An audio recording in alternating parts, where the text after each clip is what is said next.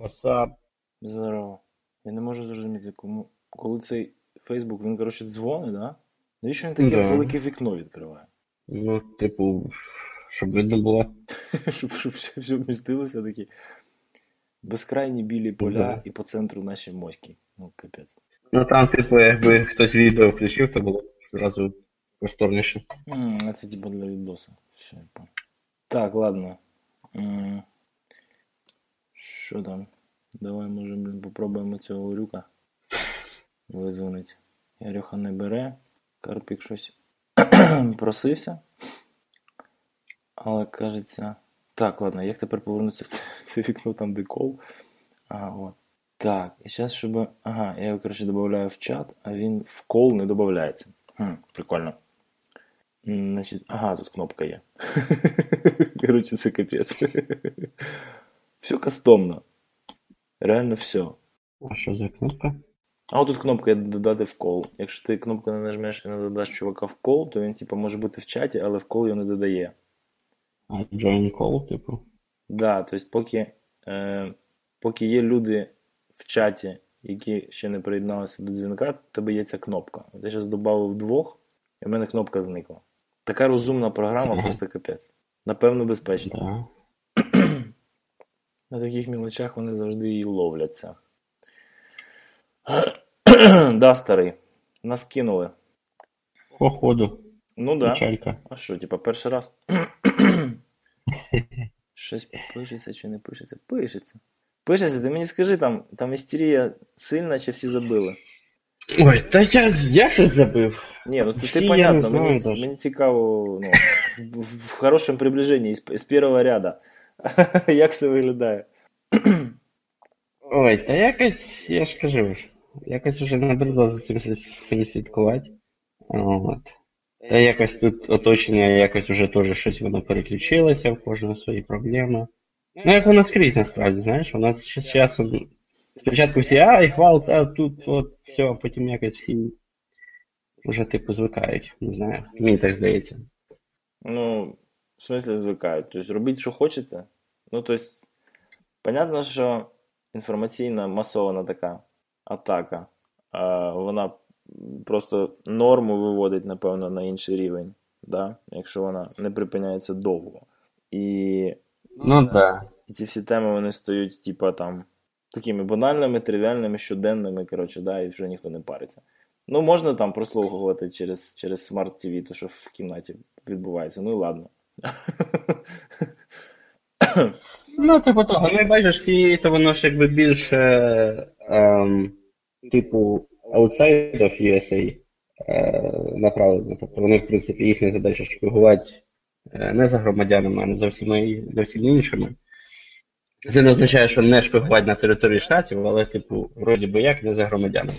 Ну, ти знаєш, якщо у них це написано в законі, на підставі якого вони діють, то це ж не означає, що цей закон виконується повсімісно. Тут же FiWi, знаєш, як працює, да? Ну, гіпотетично. Тобто ми не знаємо правди, але маємо сигнали, які нам показують, що, ну, може, конкретно в випадку з Трампом GCHQ його не прослуховувало, але диму без вогня не буває, да? Тобто, ну, така практика, вона має місце. Згідно з Конституцією, ЦРУ там не може громадян прослуховувати, тому чому б не домовитися з пацанами, які, в принципі, ну, не повинні цю Конституцію виконувати, знаєш? І є досить, ну, в принципі, весь англомовний світ, він більш-менш технологічно підкований, і якщо з ним пошарити ці інструменти, а ми знаємо, що вони шаряться, ці інструменти, на віддані шаряться місцями, то, в принципі, картинка така цілісна вимальовується. І це для мене такий основний, якщо чесно, take-away з цього всього скандалу. Ну, якщо це можна скандалом назвати. Тому що, якщо чесно, ну, от люди, типу, там, з деякими базарі, вони кажуть, що ой, капець, як все там фігово, як все запущено. А особисто я типу, розчарований. Тому що у мене в уяві воно було набагато гірше. І остання надія це на те, що це типу, тільки перший кеш, да? З того, що вони будуть періодично вивалювати, який там датований приблизно там, 10-14 роком. Да? Можливо, щось ще є більш актуальне, що мене там вразить, да? Але наразі я думаю, що це просто, ну, за що людям гроші платять? Ну, так, в принципі, я думаю, через те і немає якоїсь такої феєричної реакції, тому що, типу, окей, розвідка розвідає, типу, а що не так? Ну так, ви ж типу, хотіли, щоб вони чимось іншим займалися, чи що? Це ще раз доказує, що ці всякі, знаєш, такі глобальні теорії змов, що от все в контролі там якогось, от є якась тут банда, або там людина, або група людей, що всі тут насправді контролюють. Діпстейт конспірасі. Так. Воно все настільки доказує, що, блін, спробуйте контролювати хоча б з десяток людей, щоб вони так все абсолютно робили, як ви хочете. Ну, тим більше там такі, ну, інстанції і організації, да, які, ну, можна сказати, порівняно з іншими, дуже незалежні.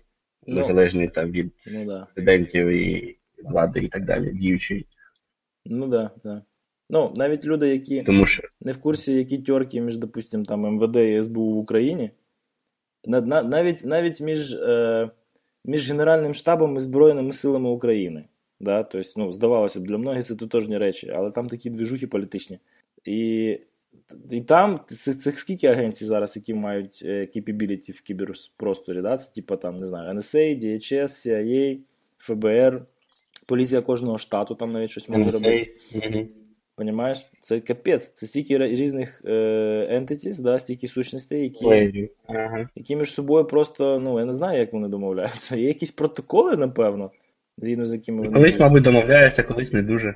Ні, ну реально, ти знаєш, як на пікнік, коротше, зібрати там 3 сім'ї. Це капець. Це організаційний подвиг треба якийсь здійснити, розумієш? А тут автономні державні агенції, які там раз на півроку щось звітують Конгресу. Ну, капець. В общем, я б сказав, більше лажа не в тому, що слідкують, лажа в тому, що хтось дізнався, як саме і за чим слідкують. І тут провтикали хлопці. Ну, вони скажуть, що це інсайдер. Інсайдер. Ну, швидше за все, тому що як до цього подібні новини визнавалися. Сноуден. Об'єм видає інсайдера по-любому. Да. Ну, ладно, поживемо, побачимо, але... Звісно, мені тут теж, знаєш, що не подобається. Ну, понятно, що Вікілікс, коротше, говнюки. Це вже не той Вікілікс, який ми пам'ятаємо при Менінгу і Сноудені, да? Хоча Сноуден вже з ними... При Бамі такого не було? Ну, да. Сноуден вже теж там з ними не особливо співпрацював, пішов до журналістів напряму. От то, що вони... Ну, я не можу назвати це шантажем, але той факт, що вони... не дуже рвуться, скажімо так, розкривати великим вендорам вразливості, які використовуються цим тулкітом, до тих пір, поки ті не виконують якісь там їхні умови, які я, якщо чесно, не дуже зрозумів. Це мене трошки бентежить. І в цьому випадку, якщо чесно, знаєш, що було би круто? Якби ЦРУшники такі, типу, знаєш, почухали сраку і сказали: та ладно, Натя, типа, давайте ми скажемо. Так а що, ну все рівно вже розбідняли, знаєш, треба нове буде розробляти. Ну, мені здається, було б ще краще, якби вони трошки розказали щось про Вікілікс, бо щось в мене так більше і більше відчуття, що ми не все про Вікілікс знаємо. Вони якось грають більшу гру, ніж від них очікують. Вікілікс? Так. А наприклад? Ну, а що це в них за такі останнім часом дуже якісь політичні виходи, знаєш? Вони не просто розкривають інформацію, вони розкривають певну інформацію в певний час, починаючи там, що це було там з Хілларі і так далі. І, ну, Сноуденом ладно, да? І Сноуден потім дійсно напряму на журналістів пішов. Все там при виборах, потім з цими всякими історіями про хаки інфраструктур, потім вся історія СРУ, якось воно так, а чого ви тоді не все?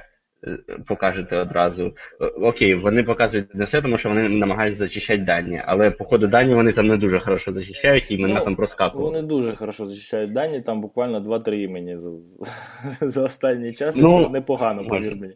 Тому що я, коли роблю зачистку даних для семплів, я по третьому разу відкриваю документи, десь в метаданих знаходжу назву клієнта. Так що це непогано, скажімо так. Це не ідеально, але це непогано. Але дивись, тут я абсолютно з тобою погоджуюся, що вони, вони геополітизуються, але мені здається, що це не вони. Це взагалом індустрія стає більш геополітизована. Нічого з цим не зробиш. І ніхто, напевно, цього не хоче, знаєш? Тобто, я був би в більшому комфорті, якби розумів, що ладно, щоб зайво зараз не зморозить, да? Якби воно було більш таким, скажімо так, мирним, да? Це ремесло, я був би більш щасливим, ніж я є зараз. Я не можу сказати, що я там нещасний, да? Але мені було б принаймні комфортніше. І я точно знаю, що я не одинокий, да? Тобто, є люди, які, скажімо так, трохи від себе відривають у зв'язку з цим. І це, звичайно, там нічого в порівнянні зі звичайною війною кінетичною, да? Але все одно, тобто, коли дивишся на це все і розумієш, що люди просто піддаються цьому імпульсу, да? То індустрія мігрує в бік більшої політизації, тобто, притягує полюс політичний, да? І бачиш, що ось цей, анклав правди, справедливості, знаєш, ось цей світоч правдивої інформації в інтернеті, він поступово, просто тупо, як частина цього всього гівна, він зсувається разом з цим всім гівном в бік політичного полюсу, да? І розумієш, що цей імідж, він був наіграний з самого початку, і не можу сказати, що я там був їх якимось фанбоєм, але це розчарування. Коли розчаровуєшся в одному мудаку, знаєш, там, якийсь австралійський блондин, і ладно. Але коли повністю вся структура, виходить, від нього залежить напряму і так себе поводить. Хоча хіро знає, які там у них зараз життєві ситуації. Якщо чесно. Може, в мене немає морального права їх судити, може вони там сидять в КГБ на підвалі, знаєш, і викладають. Реально, знаєш, ніхто ж не в курсі. Да, всяке може. Ясно, що ми всього не знаємо, тому не можемо завжди точно сказати, але, да, скажімо так, виглядає все не дуже заспокійливо. Це правда. Да, тому що мало того, що геополітизується, ще якось так, знаєш, прав в сенсі, що нема більше відчуття, що це якийсь такий Робін Гуд або зборище Робін Гудів, які намагаються зробити щось краще, да? Вони намагаються зробити щось своє, а краще воно чи не краще вже якби питання. Я думаю, що переломний момент був, коли Асанж балотувався в Австралії, куди він там, в Сенат чи куди, що тоді, там же партія є. Чуть ли не одноіменно, да? І можливо, що тоді цей тіпінг-пойнт він пройшов і далі вже став більше політиком, ніж активістом. Може бути. Знову ж таки, це моє там чисто суб'єктивне. Ладно. Так, а він там досі політик? Та який він політик? Як він може вести політичну діяльність, якщо він сидить там в посольстві? Ні, партія існує, там же зараз з усіма цими скандалами потихеньку починають розбирати, хто у них там в списках був, там якісь нацики, в общем, таке коріння дуже неприємне. Купа всякого гівна поспливала, понімаєш? Тож кожен раз, коли вони привертають до себе уваги, починається коперсання, оці всі білизні, і дізнаєшся багато негарних фактів, а коли розумієш, що ці факти виливаються людьми, які ніц не кращі, починаєш переосмислювати, і отак по колу ходиш і думаєш, бляха-муха, кому ж вірити, в кінці кінців думаєш, та, пішли в сраку. Що в Твіттері трендиться, то і буду читати. І все. Бачиш, ти повторив мою відповідь на те, коли ти питав, як тут настрої. Ти десь вона так всі думає, та пішло воно в сраку. Це як він називається? Information fatigue? Чи як? Information consumption fatigue? Так. коли дофігіща, і ти не збудував фреймворк пріоритизації, то ти починаєш ігнорувати все. І, власне, до цього нас підводять. Це, знаєш, це... Блін, ну це зараз взагалі, коротше, буде така політична філософія вже, да? Але я в цьому вбачаю нову форму демагогії. Розумієш? Тобто, люди, які... Ну, демагоги, які хочуть, щоб попілус, да? Щоб, ну, громадяни свідомі перетворилися на ідіотів, ну, в грецькому розумінні, в давньогрецькому розумінні цього терміну, да? Тобто, людей, які відмежовують себе від держави і суспільства і вважають, що від них нічого не впливає. Від них нічого не залежить в політичній системі. От вони роблять все для того, щоб бути громадянином, бути свідомим. Ці російськомовні слухачі перехрестилися при цьому слові. Так, бути свідомим стає інтелектуально важко. Так, це забирає енергію багато. Тобто треба напрягтися.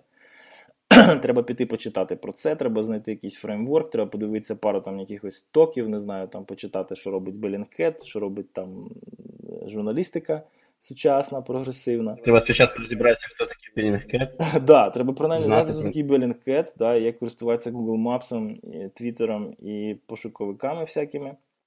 І на це все йде час. Звичайно, що в кінці кінців ми або цю бульбу, про яку ми вже базарили, навколо себе, взрощуємо, в яку впускаємо просто якісь, ну, джерела, які ще не обісралися, на наш погляд. І все. Тобто є там певне коло спілкування, є певне така, ну, про себе можу сказати, да? Тобто у мене є певні там орієнтири. Я не можу назвати це, напевно, експертами, да, в цих справах, але це професіонали, які ведуть діяльність в певній ніші, да? І вони шарять там, хтось там не знаю, в менеджменті, хтось в економіці, хтось в маркетингу, хтось там, не знаю, в математиці, хтось в крипті, хтось, не знаю, там, в безпеці, в бакбаунті. Тобто, ну, кожен займається чимось от своїм таким окремим, і я поки що там їх не спіймав на тому, що вони десь дуже-дуже серйозно помилялися або хотіли мене обманути. І це не люди, які книжки пишуть, да? Це типа піри. Більш-менш зі мною на одному рівні. І от на цьому, типа, зупиняються. Все. А от ці, знаєш, твіти, типу, breaking news, вони зразу на ноль помножуються, тому що що за breaking news? Я зараз піду і спитаю чувака, який там трошки слідкує за виборами в Штатах. І просто буду слухати, що він каже, і все, я на цьому зупинюся. У мене твіттер-лента в цьому контексті, вона перетворилася на такий вибірковий підхід. Да? Тобто вся русня тупо в бані. Тобто всі там, хто там, даже раніше хто фоловив, я банив, тепер хто в suggestions попадає в баню. І їх все менше, менше. Просто я не хочу цієї інтерференції взагалі, тому що вона мене певним чином там 3 роки тому дістала. І раніше у мене було типу, таке відношення до Твіттера, як до медіа, в якому мені більш цікава дискусія.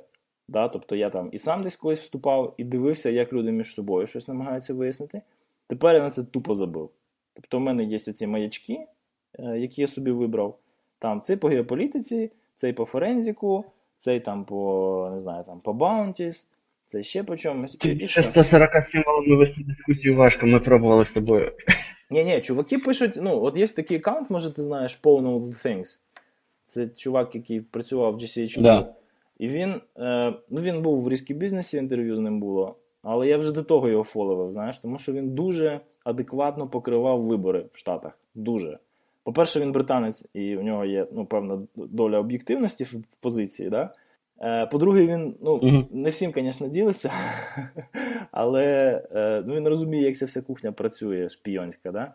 І цікаво, реально цікаво. І в кінці кінців його, тупо його там залишив собі, да, з тих, що там десь вештується по геополітиці. Кеннет Гірс, ну, просто тому, що я особисто знаю. Там Маратен, тому що вона, ну, типу, там з полісімейкерами тусується, якщо щось про Васенар дізнатися, то тільки від неї, знаєш, ну, про такого розряду категорії. І, ну, DayVital там, і типу, все, знаєш.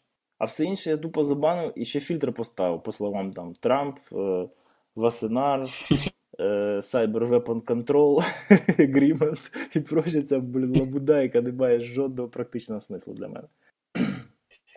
Так, на жаль, зараз ЗМІ, основною задачою ЗМІ, по суті, є ну, не вплив, а рейтинг, так? А рейтинг в них це прямо пропорційно від зони їхнього впливу, від тої маси аудиторії, да, до якої вони можуть щось донести. І вони працюють першим ділом на це, ніж на намагання зробити коректний аналіз, ніж на намагання зробити якісь правильні висновки і так далі, бо їм важливі не правильні висновки, а сенсаційні висновки. Як на себе виходить, це така сумна ситуація з засобом масової інформації. Я сказав, що проблема в тому, що так, той спосіб обійти, який ти описав, його робить скільки? Мабуть, менше 0,5% людей. Сама проблема, як ти її формулюєш, вона трошки складніша, ніж те, що ти сказав. От дивись, я просто там просто розбирався там трошки, спілкувався з журналістами, коротше, що я можу сказати. У них зараз дуже оце от є розгалуження жорстке. Є ЗМІ, які вже здалися, і вони працюють виключно на швидкість і на привертання уваги. А є ЗМІ, які ще не здалися, і вони все ще вірять у цей, власне, в те, що ми з тобою називаємо журналістикою. В перевірку фактів, в якісь критерії, да? Тобто, там, якщо ще з двох джерел не підтверджено, то ми це просто ігноруємо, знаєш. Але вони програють в швидкості, розумієш? Тобто, навіть з усіма крутими, навернутими осинт-тулкітами, які вони собі можуть там подекуди дозволити, у них на перевірку можуть йти, не години, але там, 20 хвилин, 30 хвилин, 40 хвилин, знаєш. Та як там в Гватемалі новини про те, що в епіцентрі почалися поштовхи під час землетрусу, досягли міста раніше, ніж дійшли поштовхи, знаєш, через те, що Twitter, він миттєвий, бляха-муха, тобто він гіпотетично дає можливість отримати інформацію моментально, але ти маєш вибирати, звідки її брати. А на основі твіту, що мало пишеться новин, тобто люди, які пишуть новини, вони тупо моніторять медіа і там, може, з одного ще якогось джерела перевірили і почали фігачити статтю, і через 3-4 хвилини вона готова, тому що там все на шаблонах. Там контент-менеджмент-система, вона вимагає людину, не знаю навіть, чому вона ще вимагає, щоб там людина була.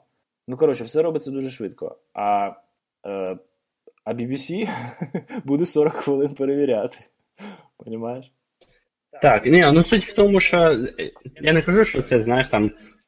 Це просто стає невигідно, ось і до чого, знаєш? Тобто вони не всі відмовляються, але робити їх хорошо, це стає... От рік від року стає невигідно. Правильно, я кажу, не про те, що там ЗМІ тепер такі всі погані, що вони, значить, комусь там продалися і централізовано, звідкись вони там, значить, формують якусь масову думку. Ні, це просто, що... Іде розбіжність між тим, бо, в принципі, будь-яке ЗМІ – це бізнес, так? Іде розбіжність між те, що приносить прибуток цьому бізнесу, з тим, що ми очікуємо від них, щоб вони робили, так? Що перевірка фактів і висвітлення об'єктивної інформації вже з розповсюдженням інтернету, да, і з швидким проникненням інформації, це вже не те, що приносить найбільший прибуток. Найбільший прибуток приносить найбільша кількість кліків або найбільша кількість переглядів. Неважливо, об'єктивної чи необ'єктивної інформації. На великій дистанції все рівно, якщо ти будеш пургу нести, то, скоріш за все, скоро від твоєї платформи відмовляться. Про це, кстати, була у мене розмова з одним дуже розумним пацанчиком. Що ж він розказував? У нього є ідея, така поки що гіпотетична, але я так дивлюся на його настрій. Мені здається, що з цього щось буде. В общем, як він це робити... Хоче, я не розкажу, тому що, може в нього все-таки вистрілить. Але у нього, не то, що там мрія є, у нього є, там зараз задача в голові, якраз побудувати таку систему, в якій тобі не треба буде замислюватися над кредібіліті, да? Над поважністю і авторитетністю джерела. Що буде якась система, яка буде, по суті, там якось це все зважувати і з часом моніторити, і потім моніторити реакцію, тобто спостерігати якісь інциденти, що там якусь туфту зафігачили, або якийсь хедлайн галімі написали, да? Ага, як відреагували і за який період виправилося, і чи виправилося взагалі, знаєш? Тобто всі ці приколи журналістські, які, по ідеї, мають бути стандартом виконання їхньої роботи, да? Щоб вона це якось моніторила і видавали тобі на гора тільки от уже готовий продукт. Да? Тобто пріоритизовані джерела новин. Це то, по суті, що, по ідеї, мав би, мабуть, робити Google News, але там бізнес-модель інша. Як ти сказав, там трошки інші задачі. Угу. Мені теж здається, насправді, що враховуючи, що журналістика тепер неминуче зав'язана на цьому ефекті, да, що вони можуть досягати мільйони людей там, за секунду, навіть не за хвилину, то єдиний спосіб якось вирішувати оцю проблему, да, такий конфлікт, да, бо конфлікт в чому? З одної сторони хочеться побільше якихось вражень, реакцій, з іншої сторони було б непогано не пургунести, да, а щось хоч більш-менш, щоб відповідало реальності. То єдиний спосіб зараз якось реалізувати таку систему, це на основі те, що зараз називається big data, да, і відповідні їхні методи. Я так розумію, це те, що цей хлопець, метод, скажімо так, яким цей хлопець хоче це зробити, да, це якісь певні методи big data, да, які б аналізували. Ці терміни йому не чужі, скажімо так. Ну, так. Да. Не то, щоб він бачив цього панацею, яка там, знаєш, як блокчейн. Ага. Знаєш, зараз все в блокчейні. Мені вони майже... я поняв. Ну так, все стає краще в блокчейні. Мені вони майже чужі, якби я з ними краще розбирався, да, там, на рівні там, типу, фахово, якби це моє основне було, я б, мабуть, вже б щось таке робив. Ну я сподіваюся, люди, які розбираються, що вони вже щось роблять, якось таке. Я розмовляю по телефону. Це єдиний такий спосіб, який вбачається, бо інакше я не знаю, як це, ну, тобто... Ну да, правий. Як пофіксити ось такий розрив, да, між популярністю і об'єктивністю? Треба, щоб популярним стало об'єктивне. А не об'єктивне припинило бути популярне. Ну, зараз чому це не робиться? Тому що потреби немає. Ринок не вимагає. Як тільки ринок почне висувати ці вимоги, це одразу хтось зробить. По-любому. Да. Кудись вона нас завела. Про що ми говоримо? Ми можемо попроще, можемо там взяти мішок цих приконекчених до інтернету. І трошки, як знаєш, треба чередувати такі навантажуючі теми і не навантажуючі. Тема про мішок під'єднаних до інтернету, тому це чудова тема якраз для розвантаження. Давай розказуй, бо я щось, якщо чесно, не дуже слідкував, там щось тільки Трояханда почитав по діагоналі. Якби я ще і знайшов цю тему. Ну, суть в тому, що зараз, оскільки в нас іде мода на смарт-девайси, смарт у нас має бути все, і скоро буде смарт-туалетний папір. З блокчейном. З блокчейном. Якщо блокчейні запису немає, то ти в туалет не ходив. Ось. Creepy Internet of Things 3D Bears Leaks. Більше 2 мільйонів меседжів або записів розмов дітей і батьків, да, витекло там через хак мішок. Це були мішки такі, які, типу, яких була якась там схемка, вони були під'єднані до Wi-Fi і якийсь там сервер в клауді, да, і мішка там вроді би як розмовляє з дитиною. Вміє там записувати, розуміти, що дитина каже, якось там відповідати. Чудово б, здавалось би, ідея. Ні, чекай, поки ти почнеш компліменти ідеї висловлювати, ти мені спочатку скажи, а от навіщо? Це не в мене питання. Ні, ну реально. Бо я тобі скажу те саме, як це. Це буде confirmation bias, знаєш таке, це все рівно, що ти себе спитаєш. Ладно, продовжуй. Я не знаю, навіщо. Що сталося? Я б сказав, що це дурна ідея. Ага. Це значно дурніше, ніж там дітям купувати зразу там всякі там останні айфони і так далі. Ну, в сенсі, зовсім маленьким дітям. З айфоном вони, мабуть, щось придумають, щось цікаве робити. То з таким от мішкою, який там без шифрування, без нічого передає просто все, що говориться в його присутності. Я не знаю. Якби були якісь, наприклад, дослідження, що це сприяє кращому розвитку дітей, що там би були якісь спеціалізовані програми у всіх мішках, я б тоді ще якось міг би зрозуміти, що може якось це хороша ідея, просто що погана реалізація, треба якось це діло просто покращити і написати правильну реалізацію. без такого, без якихось бенефітів, тому що це може бути кращий розвиток або ну хоч якась користь, я не розумію, нафіга мішку конектити до інтернету. Ти що зі мною? А були мішки, які схожі на евоків? Бо це для мене не розв'язало будь-яку дилему, знаєш? Ладно, дивись, ну... Да, це, 800 тисяч аккаунтів. Це проблематично. Єдине, що, ну, понятно, що там, ну, коротше, якщо проводити паралелі ось цим, цією малварію, яку CyberX знайшов, дав же Бог фамілію, господи, хто так компанію називає? CyberX, розумієш? My CyberX. My crazy CyberX. Коротше, теж, знаєш, чуваки утирили багато аудіо, да? І постає питання особисто для мене. Ну, просто люди, які там, знаєш, трошки дбають про приватність і чують про такі інциденти, вони, типу, там такі, знаєш, ой, блін, багато, коротше, даних. 600, там, скільки, гігабайт чи терабайт, що, в принципі, не дуже важливо. Аудіоданих. Тобто, навіть якщо зараз ти візьмеш якийсь голосовий аналізатор, і це все перетвориш в транскрипти, і потім почнеш це все якось парсити, то КПД цього всього вправи, воно не дуже велике. І все одно тобі потім оригінал треба буде прослухати. Ну, тобто, знаєш, там питання про те, чиє це capability, да, може з цим впоратись, да? Воно взагалі не стає, да? Тобто, ну, кому ще треба над українськими там активістами і державним органами так знущатися? Понятно кому. І там ці ресурси є. Але дивись, зараз трошки пересуваємося до мішок, да? Скільки там, кажеш, 800 тисяч?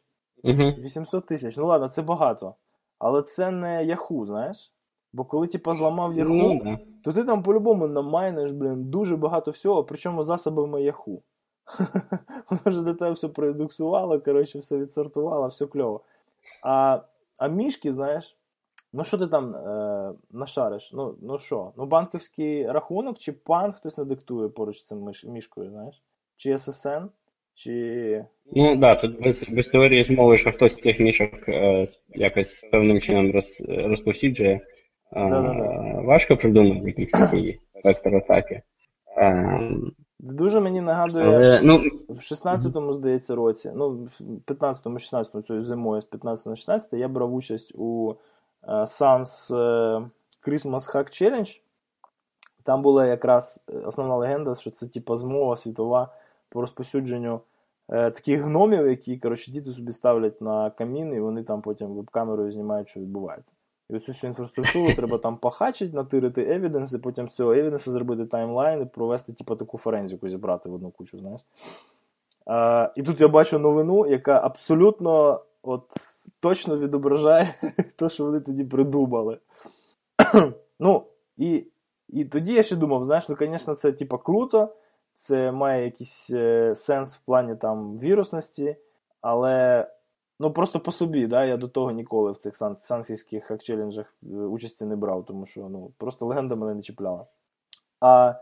А тут вона, да, чіпляє, але, блін, реально імпакт який. Ну я не знаю, я реально не знаю, я просто хочу розібратися, якщо мені хтось може сказати, що конкретно можна з цього поїміть. Це кріпі, дуже кріпі. Коли ти заходиш в кімнату, а якийсь чувак бородатий з твоєю дитиною через мішку базарить, знаєш, теж неприємно. Але, блін. Дивлячись, кому ці всі дані потім потрапили, да? Ну і там розказують, якби, там, чи називали батьки в присутності мішки свої там номер соціального страхування, або там якісь свої паспортні дані, або ще щось. Ну, тобто ясно, що тут без аналізу, да, великих масивів даних якогось ефективного, навряд чи там хтось щось корисне з того такого валуну даних, да, там, певно, гігабайти аудіозаписів вичленить, але з сучасними технологіями, мені здається, це лише питання часу, коли це навчаться ефективно вичленять, да, якусь корисні дані звідти, там, імейл-адреси, або SSN, або ще щось таке.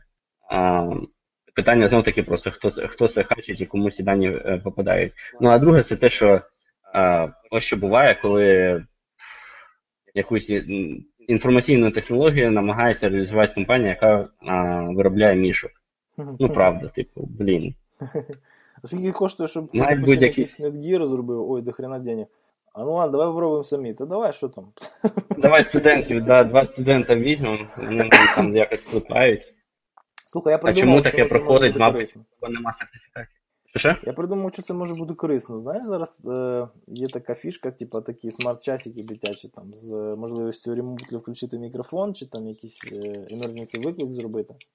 Ну там, з його позицією, з шагоміром, ну, коротше, такі часики, типу трекер. Може це спеціально така фіча, що там лишаєш, наприклад, сиділку з дитиною і підслуховуєш, як вона звертається до твоєї чади через мішку? Там був такий функцій? Можна так. Просто не знаю. Це єдиний смисл, який я можу вкласти в це, понімаєш? Ну от поки що... Ну так то можна, просто якби якусь камеру. Та да, моя хата що хочу, то роблю. Ну в принципі да, але блін, ну капець. Ну ладно, це странно. Ну типу, в мене там в вітальні, наприклад, теж там стоїть камера, яка там говорить там, коли хтось прийшов, коли хтось пішов, коли занадто шумно вдома і так далі. А, якби... Ну, понятно, да, такі діла. Мішку-то нашу.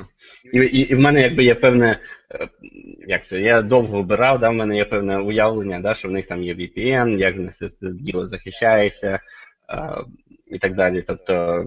Ну, понятно, у тебе був... Ну, я б, скажімо так, цю мотивацію значно більше довіряв, ніж мішці. Ну, да, мішка там, мішку багато не засунеш. І сертифікати не поновиш, напевно, і фірмвер там обновляється, скоріш за все. Треба його розібрати. Капець. А куди йому вставляти? Вставляти міні-USB, якщо що. Чіп. Як він заряджає? Можна буде дати цей чіп. Інтересно, як він заряджає. Заднє місце. Та це капець вообще, блін. Понапридумав всякого гівна. Треба, ну ладно, є ток цього Троя Ханта, не знаю. Ти бачив, ні? Якраз про це все, але набагато раніше, ніж це сталося. Я не знаю, як він. Так, це все перед цим, зараз я тобі ссылку зразу кину. Як він це все передбачив дуже гарно. Є у нього, типа, ток ще перед виборами був. Make cyber great again. Ну це зараз пішла мода, я ж кажу, все робить смарт. Мені, наприклад, нафіг не треба смарт-ТВ. Мені треба ТВ. Секундочку. В тому і прикол, що він якраз показує абсолютно нереалістичні сфери застосування цієї технології. Нахрена тобі Internet of Things в туалеті? Або в щітці для волосся. Понімаєш? Або там в зубній щітці. Або чувак реально показує, ну там це, ладно, це японці, коротше, не знаю, може у них якісь культурні особливості. Коротше, пристрій для цілування. Вставляєш в нього iPhone, коротше, і він реально тактильно передає рухи губ співрозмовника, які він, типа, там притискає до цього девайса у себе, а ти тут, коротше, у себе. Поняв, да? Ти, коротше, з жінкою, коротше, розстався на якийсь час, поїхав в відрядження, зато можеш поцілуватися. Ну і там, на що вистачить фантазії. Понимаєш? Це вообще капець. І з камерою, знаєш, з фронтальною камерою, тобто реально якийсь презенс є. І він показує ці от абсолютно ідіотські, ну там є такі, що я навіть в ефірі, напевно, не буду казати, абсолютно ідіотські застосування для цього. Нафіга? Ну, не знаю. Давайте спробуємо, може щось вийде. Зараз є якийсь стартап, який на Кікстартері збирає, ну український причому, на Кікстартері збирає бабло. Типа така кліпса, ти її кудись собі вішаєш, і 2 рази її торкаєшся, і можеш щось записати, щось голосове. Да, офігеть, це круто, слухай, вообще. А Hey Siri, блін, рекорди і voice message, типа що це, ну. Знаєш? Це капець, як ми без цього раніше жили, чувак. Ну, це те, що я кажу, що замість того, щоб зараз фокусуватись, ну, те, що я бачу, на чому зараз потрібно фокусуватись, це над... як це, не крос-платформеність, а сумісність, да, усього з усім. Що в мене, там, не знаю, все від телефону до комп'ютера до, не знаю, не дай Бог, зубної щітки, але, скажімо так, все, що вміє якось обробляти відео, наприклад, да, щоб воно вміло конектитись до телевізора. Оце дуже корисно. В самому телевізорі мені Smart TV нафіг не треба. Мені в телевізорі треба здоровий екран і HDMI вхід. Все. Кстати, да, makes sense. Perfect Sense. У мене теж, якщо чесно. Далі я з телефона роздам все, що мені потрібно. Так само, як і в машині. Це, от, до речі, чудовий приклад. Це типовий такий приклад, да? Це вбудована навігація в машині. Яка ще інколи коштує там які-небудь $500. Я б їх заплатив. Але тільки якби мені там Google Maps виводився, а мені їхня допотопна навігація без там реал-тайм оновлення цього трафіку, без можливості там додати щось по дорозі, ну і так далі. Слухай, я тобі скажу, що я не знаю, який у тебе досвід, але я от, правда, в Німеччині, в Баварії брав тачку, новий Sportage. Ну, він такий там наблатиканий, тобто якась там топова комплектація, коротше, там вікно в стелі, ну, в общем, все, що хочеш.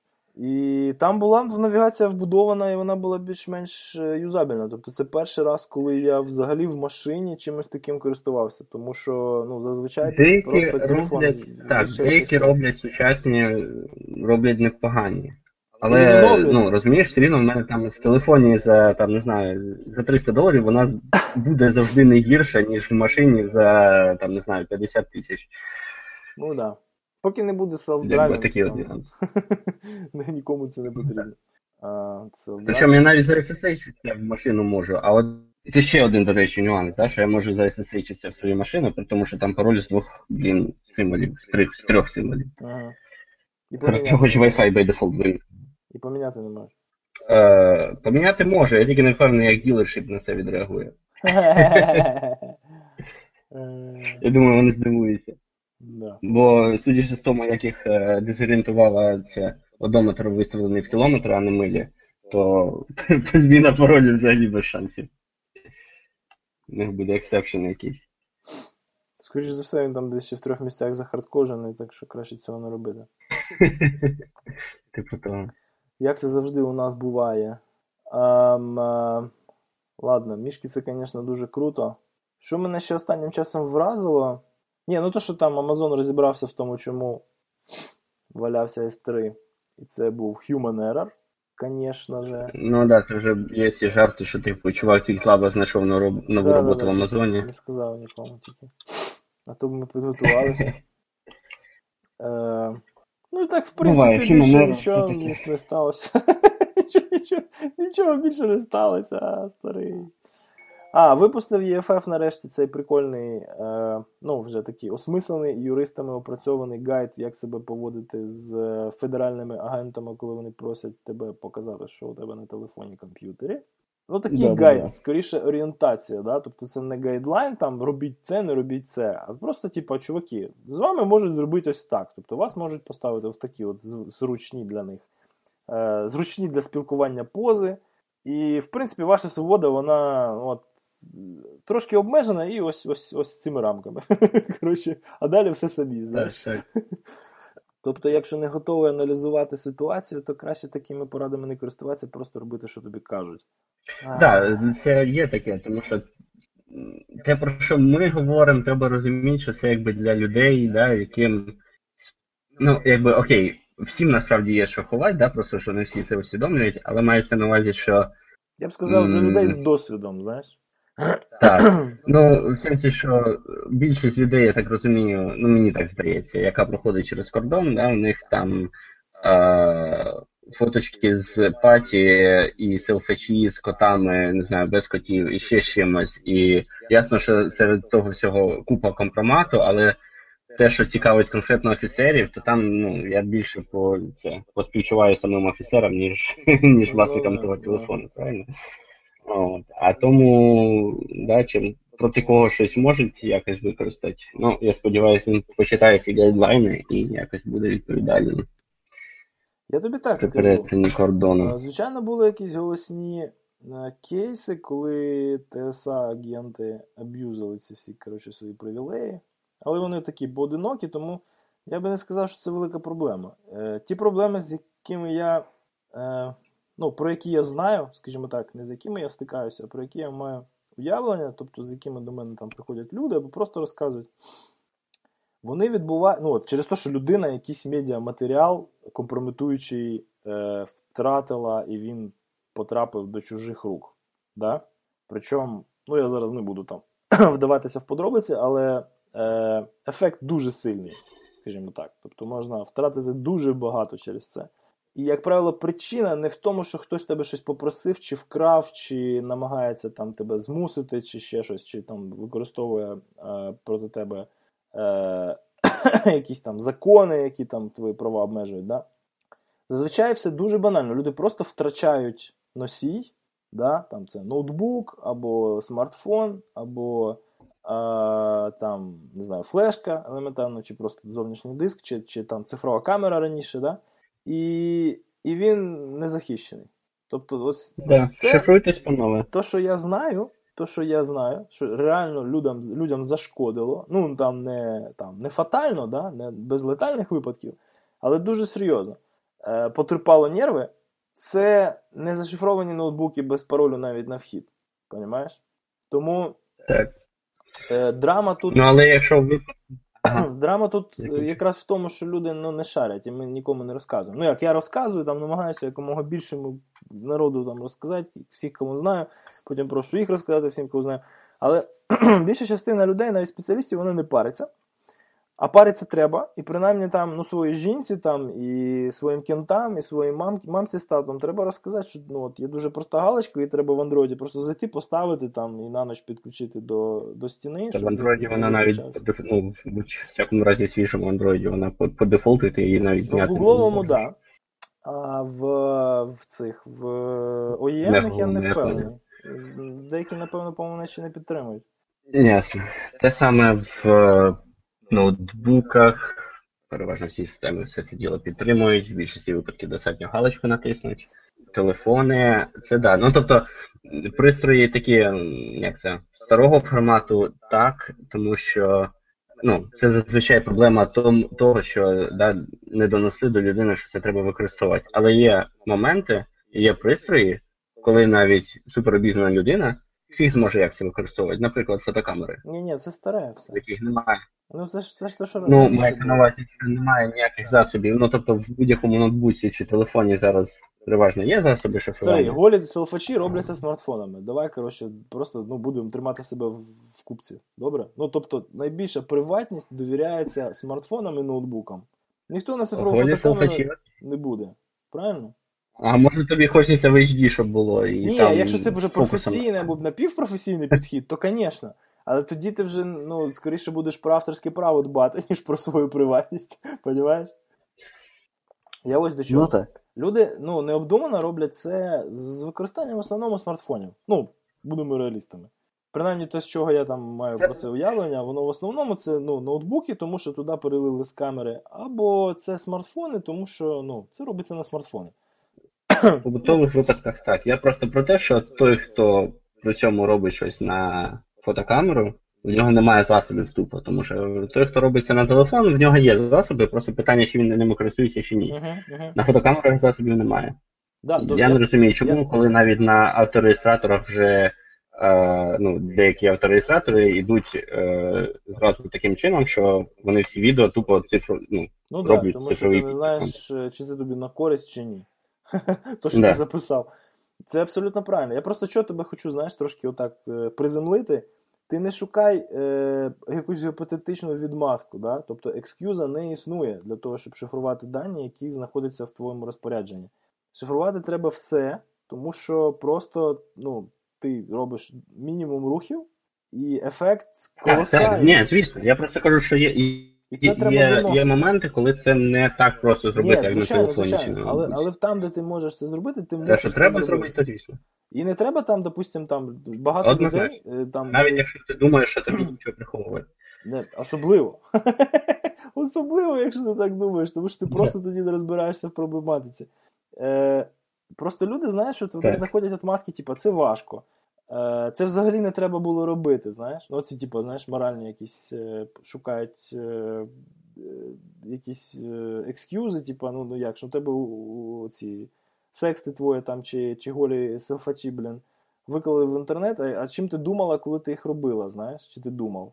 Ну, до цього не можна апелювати, тому що люди в такі моменти, вони особливо не думають. Будь-яка людина, яка трошки розбирається в психології і як сексуальне збудження на процеси мислення впливає, вони в курсі, що, ну, пояснювати це, там, це твої проблеми, типу, да, звинувачення жертву. Треба було думати про це, знаєш. Ну, це не працює. Понімаєш, зараз іде ця реформа статевого виховання молоді, яка нарешті приймається до уваги, що просто там just say no не працює. Тому що людина не думає і не згадує про це. Вона аналіз ризиків зовсім інший в цьому стані. А тим більше, якщо бахнула, блін, перед тим пару пива, то це взагалі капець. Про що ви говорите? Яке just say no? Просто цього не робити не виходить. Це все рівно буде робитися, тому що це прикольно. Типа, знаєш? Була пародія на це, як це, знаєш, з мультика «Даша путешествує», там «Жулік, не воруй». Ну, типу, те саме, типу, ні, just say no. Да-да-да, типа, жулік не воруй, знаєш. То це проти природи молодої людини. Стримувати такі... Я настільки вдячний технологіям, що вони зараз таке дозволяють, і не дозволяли це 20 років тому. Блін, я просто... От що не було телефонів з камерами, коли я був молодий. Ну, настільки молодий, що зараз це тільки в згадках, знаєш, там, обмеженого кола. Якщо ви розумієте, о чому я... Так, якщо ви розумієте, о чому я говорю. Вот. І легенди ходять до сих пір, я знаю. Але... А так був би ще й евіденс. А так би ще був евіденс в інтернеті. В моїй кар'єрі би це дуже зашкодило. Але... Хоча не знаю. Може, я просто зробив його в якомусь іншому напрямку. Але, ну, тобто звинувачувати дітей, ну, там, дітей або дорослих, які щось знімають чи щось відправляють, не можна. Тому що, ну, дуже невеличкий процент людей, які чітко знають, що це робити не можна, і вони розуміють, які в цьому ризики, і ні в якому стані ніколи цього робити не будуть. Але, от з одним базарив Давіча, і каже, ну як це взагалі можна, як це таке, ну, як таке можливо? Кажу, піди у жінки спитай. Знаєш, чому він до мене повертається? Каже, це капець, це просто повний розврат. Я питаю жінку, от якби що, ти би зняла? Вона каже, якби ти мене попросив, то я би зняла. Понимаєш? Кажу, якщо ти, от у тебе людина, ти з нею вже 10 років живеш, і дорослі люди, блін, і у вас зовсім різні на це погляди. Тож ти хочеш від дитини там 17, 18, 20 років. Коротше. Шифруйтеся, діти. Бляха-муха, шифруйтеся. Шифруйтеся, панове, да. І Snapchat, він не для цього, я вам чесно кажу, тому що там все дуже погано. Тільки сигнал, тільки хардкор. Да. Жестос, коротше, да. І друга проблема, це те, кому це відправляється. А це вже там воно до кібербезпеки взагалі ніякого немає відношення, тому що це вже скоріше... Ну, так, це вже чисто human factor. І enforcement по закону теж важка штука, тому що... Да, і end-to-end шифрування там теж нічим не допоможе. Ну що воно безпечно передасть? А воно зрозумієш, там проблематика настільки складна, що в більшості штатів дитина, ну як формально, юридично дитина в 17 років, да, з половиною, 17 років, 11 місяців і 30 днів дитині. І вона робить знімок себе без одягу, вона порушує закон, створюючи артефакти дитячої порнографії. Понімаєш? Ще до того, як вона комусь відправить, це вже порушення закону. І формально, якщо її засічуть смартфоном, на якому це є, і буде доведено, що це було зроблено, а це по таймстемпу зробити за нефіг прямо на місці, коли їй ще не було 18 років, це привід для... Ну, понятно, що більшість суддів, вони це, ну, розрулюють, да? Тому що, ну, дитина, ну, дурна, ну, це ж не будеш ти її пробейшн, блін, призначати через те, що вона себе знімала, правильно? Але не всі. Є кейси, коли робили людям кримінал рекорд за це. Ну, понятно, що там без тюрми, але все одно. Така от... Така чому? Тому що хтось дізнався, що ти це робив. Якби ніхто не дізнався... Якби у тебе був телефон зашифрований. Понімаєш? А так, раз хтось дізнався, значить ти це певним чином розповсюдив. А ні, це не треба розповсюджувати навіть, понімаєш? Формулювання закону таке, що навіть створення вже карається по закону. Ну, і це правильно, з іншого боку. Але закон не каже конкретно, хто створює. Да, з одного боку, ти можеш робити з собою все, що хочеш, і є консент, тому що ти це робиш. З другого боку, ти ще не вступив в права, коли твій консент на щось впливає навіть тоді, коли ти сам з собою це робиш. Понимаєш? Тобто повноліття ще нема. Ну, коротше, це складна система, що я тобі розказую. Думаю, що ти з цим стикався і сам.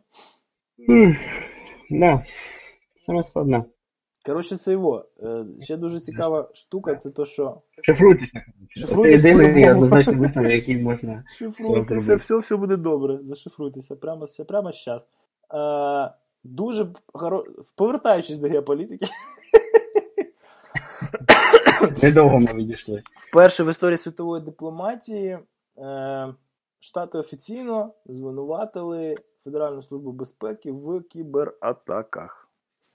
І тут прийшов мій малий, і зараз ми будемо брати у нього інтерв'ю. Що він з цього приводу думає? Папа. Що? Похоже, що полетіла мама. Похоже, що полетіла мама, да. Да. І що ж нам делать? Посмотрим мультики, там уже шла страшная жаба мультик. Ну что тебе включить? Ну, она не выключилась. Ну ты не хочешь смотреть? Буду, там только уж... Пойдем покажешь. Так, сейчас мне треба піти там. Давай. Мульта, 2 секунди.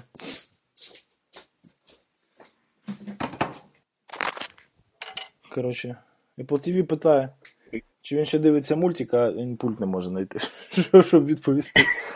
І планшет не ба, знаєш. Це проблема молодого покоління. Я тобі кажу, чувак, в 4 роки він уже... ну, абсолютно все робить, вже все розблоковує, всі паролі вводить, всіми пультами користується. І вчора приходить мені і каже, а чого це Маша грає в Duolingo, а я не граю? Я говорю, ну, Гордей, ну, блин, типа, щоб в Duolingo грати, треба вже хоча б один язик якийсь знати. І тоді ти будеш вчити второй язик, зная перший. Говорить, не, покажи мені, як. Я говорю, давай. Щось тикався 10 хвилин, потім каже, ні. Це, типа, ще складно. Піду грати в трансформерів. Ну, ладно, давай. Переключився. Так, це покоління буде значно швидше всі ці технології, як це, підхватувати, ніж навіть моє покоління. Хоча мені гріх на це ж скаржитись. Та ні, старий, у нас але я поки був в такому віці, то в мене ще інтернету не було. Швидкість опанування буде високою, не тому, що вони менші тормоза, а тому, що просто ці всі гаджети і ці всі технології, вони зараз... Ну, технології більше сусіджені. Ні-ні. Я, до речі, там в Фейсбуку з кентом мав розмову, тому що він там, йому хтось налапшав, що, типа, це покоління не можна обмежувати в доступу до соціальних мереж, тому що це, типа, формат спілкування соціального в майбутньому. Я йому зразу сіника кидаю, який, типа, це все зразу там розкладає, каже, чувак, нічого не міняється, просто, ну, з більшою кількістю людей ти можеш спілкуватися сурогатно. Але твоя соціальна група, да, з якою ти там по більшій кількості каналів спілкуєшся, там, тактильно, за допомогою обоняння, невербальної комунікації і так далі, да, тобто з якими ти реально зустрічаєшся і, ну, спілкуєшся глибоко, вона не змінюється. І ось цьому треба, типу, навчати. А соціальні мережі, вони опанують дуже швидко, тому що там, ну, зараз інтерфейси настільки прості, і вони для середнього рівня, який набагато нижчі, там, чим, от, там, люди, ну, про яких ми говоримо, да? Діти з сімей. Тому що не забороняти треба, а вчись спілкуватися. І не чисто в соцмережах, а загалом. Ну, це ж навпаки, якраз от я б на цьому концентрувався. Не треба їм прививати соціальні мережі, треба їм навпаки прививати усі софт-скіли, яких вони, скоріш за все, можуть бути позбавлені, якщо їм швидко і масовано привити ці всі методи спілкування в сурогатному вигляді, в якому пропонують соцмережі, знаєш? Да, я погодився.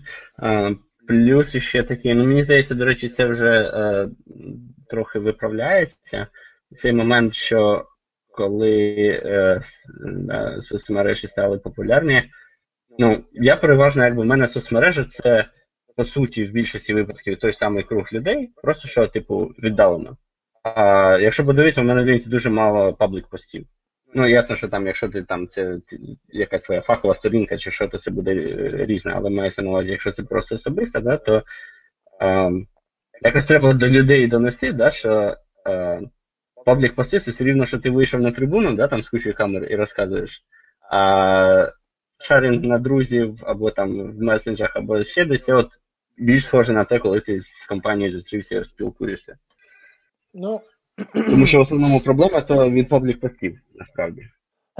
Ну, в мене паблік пости це тільки ті, що для підписчиків, знаєш, ті, що там, ну, то, що своє, то з френдами, а то, що там по професії, там просто, щоб якось, ну, там, активно позицію професійно підтримувати, тому що... І то, якщо подивитися, то, напевно, це почалося тільки менше, ніж рік тому, знаєш, тому що я вже окончательно розчарувався в тому, що це можна зробити якимись іншими каналами. І почав, ну, я скажу, це якби це вже фахове, тобто то вже лише трохи. Але тут, понімаєш, ще в чому фікус? Вони ж виростають і... От у нас як було, типу, знаєш, цей анекдот, що типу, Facebook – це чуваки, з якими ти ходив в універ, а Twitter – це чуваки, з якими ти би хотів ходити в універ. А там Google Plus – це ще там якась коротше, фігня, знаєш. У них такого вже не буде. У них вже все, знаєш, вони весь час вони проходять, ціле покоління проходить вже через ось цю екосистему сформованих соціальних мереж, які еволюціонують, підлаштовуються під потреби юзербейса і не створюють зазору для чогось нового. Знаєш? Ну, тобто бувають там якісь прориви, типу Snapchat, які є там, ну просто, ну, не знаю, це напевно, що через вік, я його просто не розумію вже. Там Instagram ще ладно, але Snapchat це взагалі вже якийсь капець. І так далі, да? Але це, вони великі в абсолютних цифрах. Але сама... Сорі, що проб'ю, але сама ідея того, що пости зникають через який час, це дуже класна, насправді, ідея. А це ніхто ж тобі не забороняється зробити самому. Ну, це понятно, що це не фіча... Набагато більш геморно. Як тобі сказати, у мене довший час висів бот, який підтирав за мною пости в Твіттері. Старші за 60 чи 90 днів, я не пам'ятаю. Ну, просто тому, що у мене ставлення до Твіттера таке було. А тепер мені вже цікаво. Ну, я зрозумів. І мені більше в Фейсбуці сподобалось, тому що в більшості випадків пости в Фейсбуці, вони такі, ну, сіюмінютні. Тобто, от в тебе зараз якийсь івент, і там через типу тиждень це вже нерелевантно, і треба було б це видалити. Ну це, якщо тебе ставлення до соціальної мережі таке, знаєш, протокольне. Ну, є таке реально у людей ставлення, що типу, щось відбувається, треба запротоколювати. І ось вони фігачать. Але це не більшість, і це більше молодь зараз, да? А більшість юзербейсів, вони все ж таки, при тим, як щось написати, щось відчувають, да? Тобто йому щось сподобалось, він цим ділиться. Або щось він там подумав, прочитав, переосмислив, знайшов аналогії і написав, знаєш. Ну, це, напевно, що наше покоління, або, може, те покоління, про яке я говорю, що воно просто протоколює, воно теж там до цього якось потім прийде, еволюціонує, а може просто заб'є і буде тільки протоколювати. Ну, це, якби, питання балансу. Тобто, якщо ти тільки протоколюєш, то, ну, як на мене, це дивно. Якщо ти зовсім не протоколюєш, то швидше за все, інколи це хочеться зробити, просто що я ж кажу, хотілося б, щоб воно потім видалось, а засобів немає. Слухай, я це собі колись сам зробив, тому що я не знайшов сервісу, чесно. І це було досить давно, ну як, в термінах соцмереж це було вічність тому, це десь 4 роки тому це було. Тому я думаю, що зараз по-любому якийсь такий продукт є. Ти подивися, по-любому щось таке має бути. Ну там гранульовано можна надати доступ до постів в Твіттері. Наприклад, я боту, коли давав доступ, він не міг їх читати. Він айдішники отримав і все. І міг їх вбивати, а читати не міг. Тобто, якщо б цей тазік в DigitalOcean скомпрометували, то, ну що, могли би вбити мені всі твіти. Ясно. Так, треба буде подивитися. Прикольна ідея, але мене, знаєш, що забило? Я вже навіть не пам'ятаю, коли якийсь момент я зрозумів, що я не можу отримати все. Я не можу через веб-інтерфейс і через стандартні офіційні аплікухи Твіттера я не можу шукати твіти старші за певний час. Да. І... Ну, вони їх, певно, не індексують. Я не знаю, чому так відбувається, але якщо користуватися API, то це можна зробити. Тобто, якщо шукати айдішники по проміжках часу і потім звертатися напряму до цих айдішників, то їх можна читати.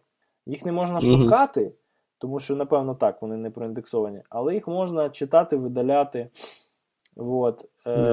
Ну, з технічної точки зору зрозуміло, тому що в них би тоді там індекс ріс постійно в безкінечність. Ну так, да. Понятно, що це просто якась така фігня, яка, напевно, що не дуже потрібна і в бізнес-модель не вписується. Я знаю людей, які собі зробили інших ботів, які просто ці твіти старші певного часу під іншим аккаунтом ретвітять. І вони знову спливають. Не знаю навіщо. Але є і такі експерименти. Ну, коротше, це можна зробити по-любому. Що я зробив? Я їх дампив, тобто я робив бекап, щоб у мене все було. І видаляв. Тому що, якщо їх нема у мене, то якого хрена вони будуть у Твіттера, знаєш? Ну, чисто так. До речі, хороше питання. Наприклад, після Smart TV, що треба з аккаунтом робити? Архівувати його чи видаляти? А вони належать людям? Якщо архів... Ну, формально вони належать нам. За Юлою. Ну, за згодою нашою, коли ми реєструємося. Це наша власність, чи це ми орендуємо? Ну, це принципово в розв'язанні цього питання.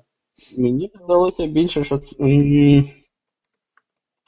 Ти знаєш, що так, мені здається, якби семантичний сенс того, що ти пишеш, він, мабуть, твій, але, ну, ясно, що сторідж, да, в Твіттері. Ну, коротше, Твіттер не має зберігати твої твіти, мені так здається, да?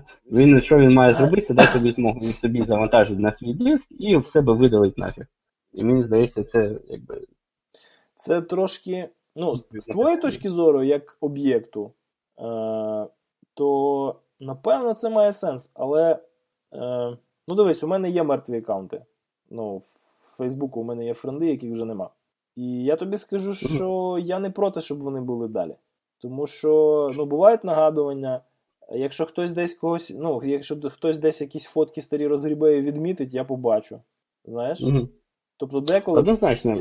Просто це, ну, не то, що там, ну, це таке відчуття, яке не можна там назвати позитивним, але воно теж складає частину життя цього емоційного фону, і я про людину згадую, і, ну, не знаю, це теж потрібно. Це вже такі, да, філософські теж трохи розгляд. Ну, тут два нюанси, да? Тобто, виходить перше, що це постійно сторідж зростає, да? Тому що, якби, ну, зрозуміло, контент генерується, ніколи не видаляється, а сторідж зростає. А друге, це якось його, якщо архівувати, то треба якось так, їх може деактивувати частково, ну, в сенсі, що якщо це буде звичайний аккаунт твіттерський, без будь-яких змін з точки зору реалізації Твіттера, да, нам там, типу, через 50 років прийдеться в якості ніків хеші заводити, да, там, від нашого імені і дати народження. То, що тому, я ясно, що всі імена вже будуть нещодавно в Твіттері. Не МД5, а цей, Б64 зробив, бо мене дістало. Що мене знає. Ну, от і я про те. Ну, будемо попишати. Як сказати? Ну, понятно, що це якісь там гіпотетичні проблеми в майбутньому виникнуть, але я думаю, що вони будуть розв'язуватися, ну, цікавіше, ніж ми зараз можемо уявити. Ось цей новий алгоритм, яким Google, наскільки там, на 30% підняв ефективність JPEG. Так. JPEG, при тому, що, якби, нюанс був вже не в використанні дискретного косинусного перетворення, да, а в тому, як людьми сприймаються кольори. Тобто зовсім, насправді, не... На перший погляд, не технічна проблема. Задача не математична, а психологічна, так. Да. Yeah. Це дуже цікаво, між іншим. Дуже цікаво, що такий підхід починає використовуватися. На жаль, поки що тільки Google, але ладно. З часом, я думаю, буде краще. Так що? Не думаю, що ми доживемо до часу, коли такий підхід буде використовуватися виробниками мішок. Ну, так. На жаль, ще треба трошки почекати. Просто пару слів про Yahoo. Що я з цього всього виніс з приводу того, що, ну, понятно, що приємно, що нарешті американці, ну, в смислі, прокуратура, генпрокуратура, знайшли в собі сили сформулювати речі своїми іменами.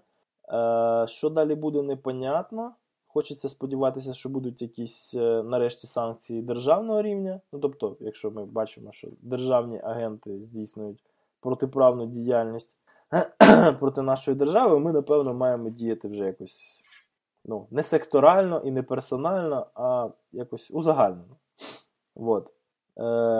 Костя, нарешті, отримав об'єктивні підтвердження своєї давньої теорії, яку він спостерігає в андерграунді, да? То, що немає ніяких російських супершпіонів, є нормальний бюджет, за який вони просто харять або рекрутують, або там якось інакше винаймають робочу силу в андерграунді, так званому. В простонароді більше відомі як блекхети, да? І що ще третє? А, то, що Маріса все рівно отримує якісь там бонуси, нормально поплачить там своїми скількома, там 40 мільйонами, з якими її звільняють з Yahoo після продажі. Тобто, от в цьому плані, ну, мені зовсім не сподобалося. Тобто, опять ця отмазка про канала, якщо це nation state, то ми нічого не могли зробити. І панішмент для CEO борд сформулював чисто в економічному контексті. Тобто за те, що вона, ну, фактично, можливо, навіть супервайзила це розслідування і не дала йому хід назовні, її не покарали. Це поганий сигнал економічному і бізнесовому істеблішменту в Штатах і аброуд. Це поганий сигнал.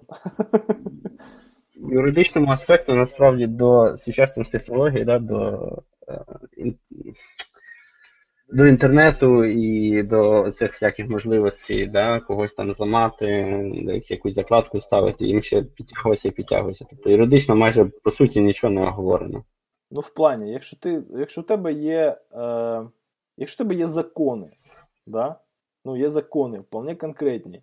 Перше, про disclosure, да? Тобто, принаймні, своїм клієнтам ти маєш про річ розказати. Понятно, що це все рівно, що full disclosure піти, правильно? І друге, ти маєш про це довести в правоохоронні органи, якщо бачиш, що це може нанести шкоди громадянам. Ось ці дві речі, вони були порушені. Я не знаю, наскільки прямо і наскільки грубо. На так, цьому рівні. Здається, що там за наявності тих адвокатів, яким Маріса може заплатити, мені здається, ну, це ще треба довести, розумієш? Якби ні, на юридичному рівні. В будь-якій конторі є plausible deniability для CEO і CFO після Сокса. Возведені просто там в рамки вже іскусства війни, знаєш? Ну, я це розумію, але бляха-муха, треба хоча б спробувати, чи що? Ну, так, це згоден. Сигнал фіговий. Просто ще про те, що з інформаційними технологіями на юридичному рівні прикидуватися шлангом зараз набагато простіше, ніж там в якій іншій ситуації.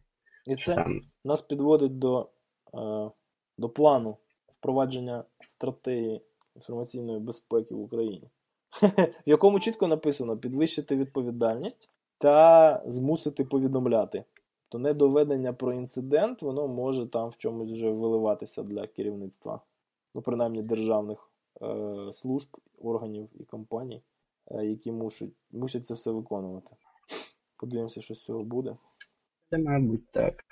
Я думаю, з часом це все буде адаптуватись. Поки що, на жаль, дійсно дуже мало. Ну, от є якби технологічна індустрія, да, яка вже пішла далеко вперед, і є решта індустрії, включаючи... О, алло, чуєш, ні? Уже чую. О. Уже чую. Ти щось сказав про технології. Ага. О, please rate quality of your audio call. Фіговий був quality, вирвалося, дешевий. Чесне слово.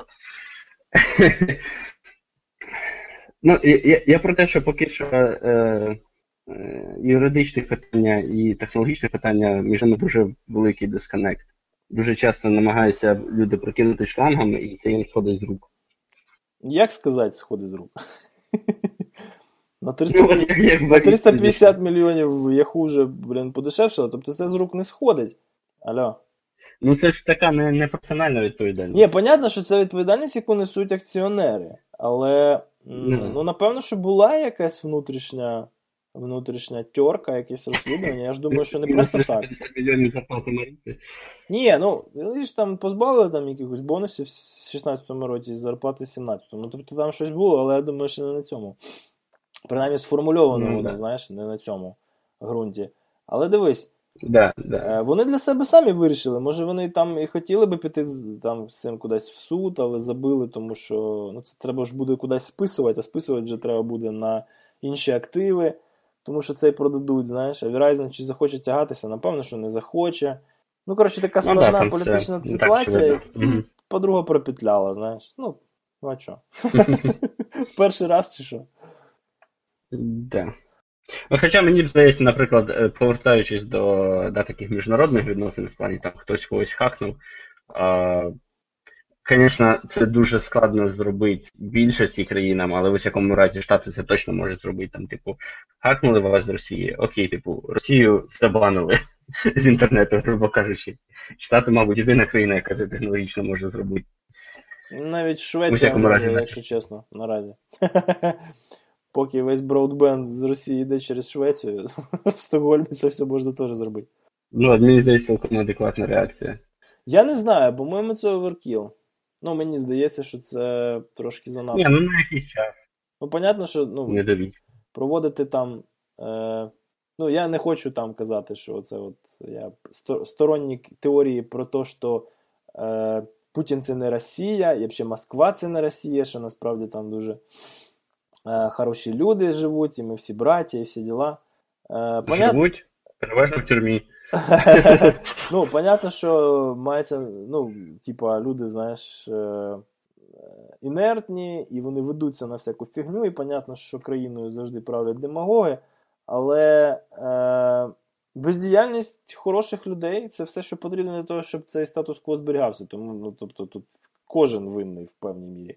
Але, типа, ти, якщо це зробиш, то ти, по суті, можливо, зменшиш шанси на зміну цього режиму іншим, знаєш, тому що без доступу до інформації з так званого вільного світу це наступить ще з меншою ймовірністю, а якщо взяти до уваги те, що це буде, ну, по суті, там, неприкрита агресія, да, то іще з меншою ймовірністю, понімаєш? Ну, хизичі треба да. Таке. Ну, воно, це просто, якби, ну, там, знаєш, залежить від ясно, що це залежить від реакція має бути систематична, що якщо там в якоїсь компанії ввели аккаунти, да, то там банить типу всю країну з інтернету, це якось стрьомно. Але якщо це, наприклад, вивід з ладу електросистеми або ще, не дай Бог, якоїсь атомної електростанції, знаєш, і це там навіть не в Україні, а там в тих же Штатах, то, по-моєму, цілком симетрично. А наскільки це ефективно просто?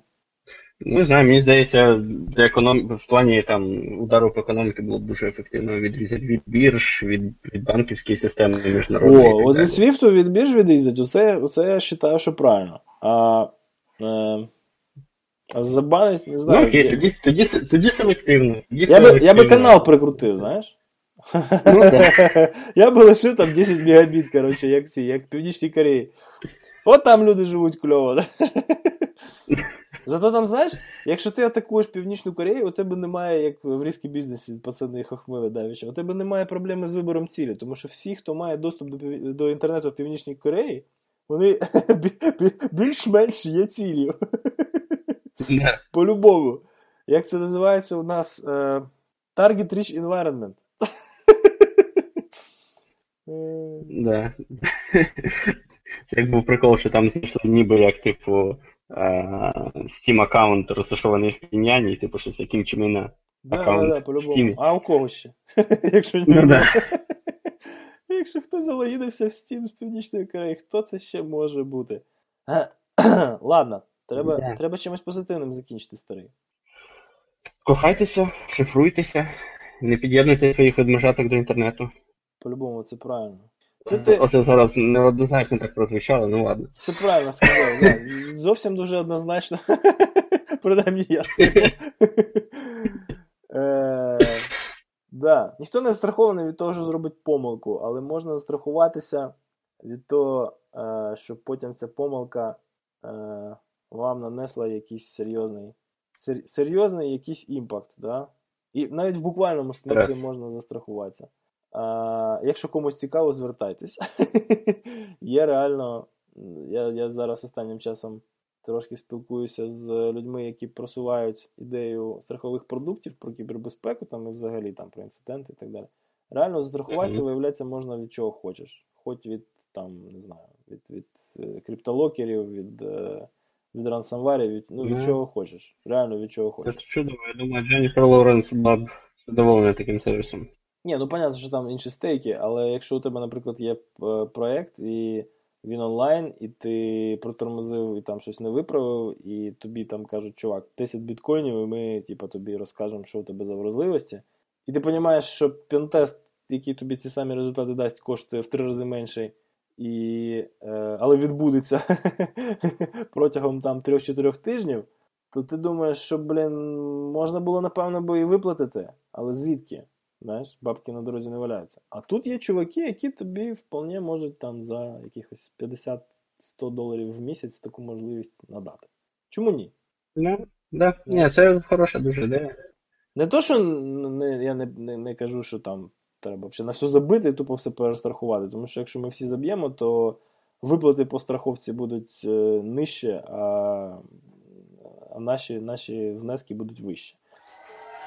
Окей. Ладно, старий, давай. Тобі ще ціла неділя. Договорили. Так. А тобі до транчу. Дякую. Щасливо.